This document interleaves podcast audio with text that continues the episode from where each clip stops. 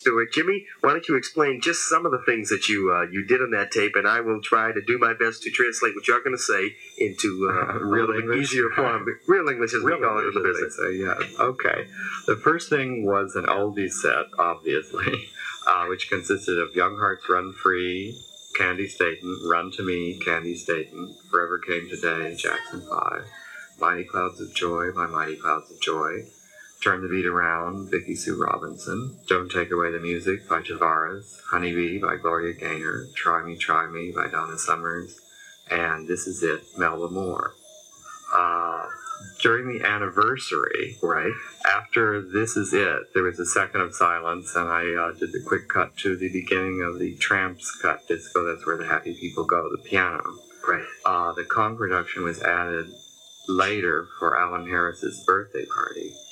So after This Is It, there's a moment of silence, and then you hear uh, from the soundtrack of the new King Kong the uh, part that's called Tribal Festival, I believe, which goes into Hail to the King, and then what I call Winds of Change, which is that wind noise, South Soul 3001, which you reblended Right. at a very low speed.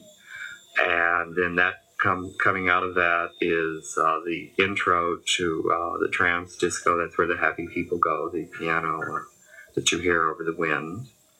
And then we go into the main body of the song disco. That's where the happy people go, uh, which is echoed uh, three times or a triple echo. There is um, Now, a lot of people are going to wonder how you do a happening? triple echo, especially they figure if you only have two turntables. And uh, Yes, I only have two turntables. I'll explain.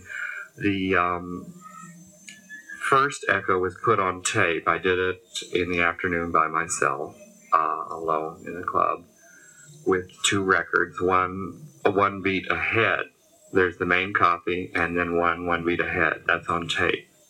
Then I played the tape back and put the third beat in one beat behind.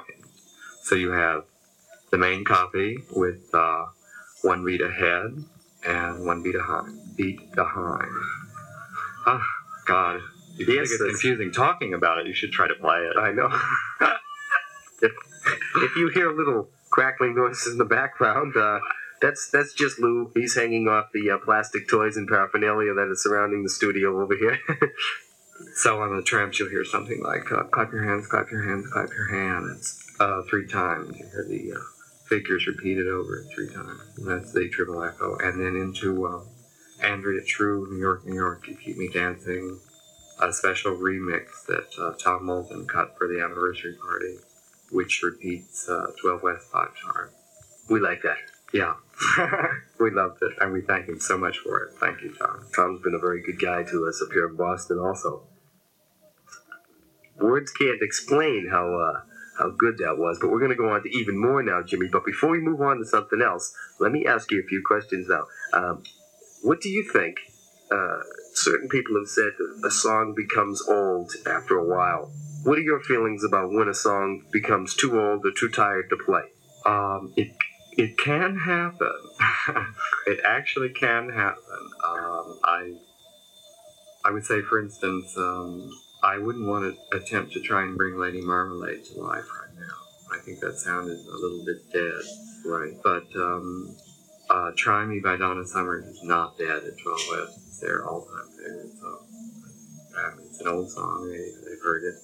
They know every last note of it, but it works because it's a beautiful song. Right. So, do you, do you feel there's any special criterion to go by as far as when to retire a song? Let's say I don't want to lose your love, a record that's very hot. Uh, yes, I retired that quote unquote quite a long time ago and put it into the quote classic part, and I use I still use it all the time, uh, regularly, uh, uh, and it's being played as if it were a classic oldie. I see what you're saying. So why don't we go on? What, what else happened in the evening at 12 West? Okay, um, the next uh, mix is called uh, Heavy Changes. This Magic- sounds like it sounds like a Donna Summer album over here. A magic mixes Magic and uh, This was musical montage, and then we have Lovable Lou, and now it's Heavy Changes. By the way, this is Heavy WTBS in Cambridge, and you're tuned into the right track. This is a birthday present. Uh, Thank you, and so early. uh, Alan Harris was the man who uh, more or less discovered me and got me down to New York. He's one of the owners of 12 West. It was the party for him, and uh, Girl You Need a Change of Mind by Eddie Kendricks is one of his all-time favorites, so I did as much as I possibly could to the song. And we're gonna we're gonna find birthday, out. Alan. Happy birthday, Alan. And we'll find out what Jimmy had to do to Girl You Need a Change of Mind right now, Lou. Jimmy, why don't you run down exactly what that particular segment was of the tape? Um, okay, if I can get a, something on my earphones here so I can hear what I'm saying. Dun, dun, dun. Am I coming through? You're coming through. Loud and clear. Okay. Uh, back to Kennedy State and again. Run to Me. We picked it up at the instrumental. I used the break of Run to Me to get into the tape of Girl You Need to Change. The echo was introduced with a what is a tape loop called a tape loop echo. Tell people what a tape loop is now. Uh, the signal comes uh, out of the mixer, goes onto a tape, is recorded, is played back off of the tape a few seconds behind, fed back into the main mixer. So that you have the main signal and the secondary signal. The secondary signal is a few seconds behind the main one. You bring it, the echo, in and out on the beat with the rhythm of the song, and you get the rolling effect uh, that the uh, echo on that song produced. right. Um, the echo, the tape loop echo, was done in the afternoon. I did it by myself in the club with the whole sound system turned on so I could hear how it would reverberate in the room. And then I played that tape back at night and put a uh, recording of Ocean Surf over it, starting with Candi Staton. And the Ocean Surf goes all the way from Candi Staton and True Girl into Love Hangover by Diana Ross. That's on an Atlantic Sound Effects Environments record. Then for the break of the second part of Girl You Need a Change, I used um, a thunderstorm on top of the ocean, which is also an Atlantic uh, Records Environments uh, series. Right. Now, And that's how that production was done. what I want to ask you is this: What makes the sound system at 12 West so good? That's what people have said. It's it's a great sound system, very incredible. It has a lot of bottom to it. It just keeps you chugging right along. Why Uh, is it so good? Well, it's tuned to the room. The room is a flawless room, like Boston Symphony Hall is probably one of the best symphony halls in the world. 12 West, the uh, walls are concrete, the floor is wood, the ceiling is wood. It's like a bass drum. Uh, the sound system is tri-amped. The bottom range is done by speakers which face the wall and use the entire room as their um, bouncing board, shall we say. Right. So uh, the wind on that Kong production, the wind changes before Happy People, and anything that you hear with a lot of bass, especially in that production, was uh, so heavy that uh, the people who are in the studio who were here now, who were there at the party, uh, will testify that you could feel it. You can feel the bass shake the floor and even vibrate the DJ booth. at that Oh, point. which is why you like to turn it up so high. Oh yes, yes, yes, yes. And the high frequencies are um, done by super tweeters over the floor, so there's a lot of dispersion. Super. You, you, you can be any place in the room and hear anything in the song you want to hear, and not, and you can stay eight hours and leave and not have your ears ringing. Right. Oh, just let me explain to, for Gerard's benefit. Gerard, super tweeters are not two 400 pound canaries. you know, that's that's not what he's talking about. I, I understand that's that's how you were brought up I over was here. just wondering where my dispersion was. Oh my God! Well, Jesus, at least wipe it up because it gets awfully messy around here. And now what we're going to be listening to is what portion, Jimmy. well, um, this this this is the We have, insanity uh, part? We have everything new in life. we have one little quick uh, last uh, effect. It'll take about 20 seconds, and it's something that I did to the break of Try Me by Donna Summers for Easter. And I won't tell anyone what it is, and we'll just let it happen. And I'd like to play that. And then, uh, what do we have queued up for the new music? Where do you want to pick it up? right from the Dennis Coffey on. From Dennis Coffey? Right. Okay, well, we'll, well First, let's hear the 20 seconds. We're going to hear Jimmy Stuard's 20 seconds of he. This is called uh, Morning Madness or Morning, uh, Grace Slick said on the Volunteers Out album. Let's see, what did she say? Uh, morning maniac music.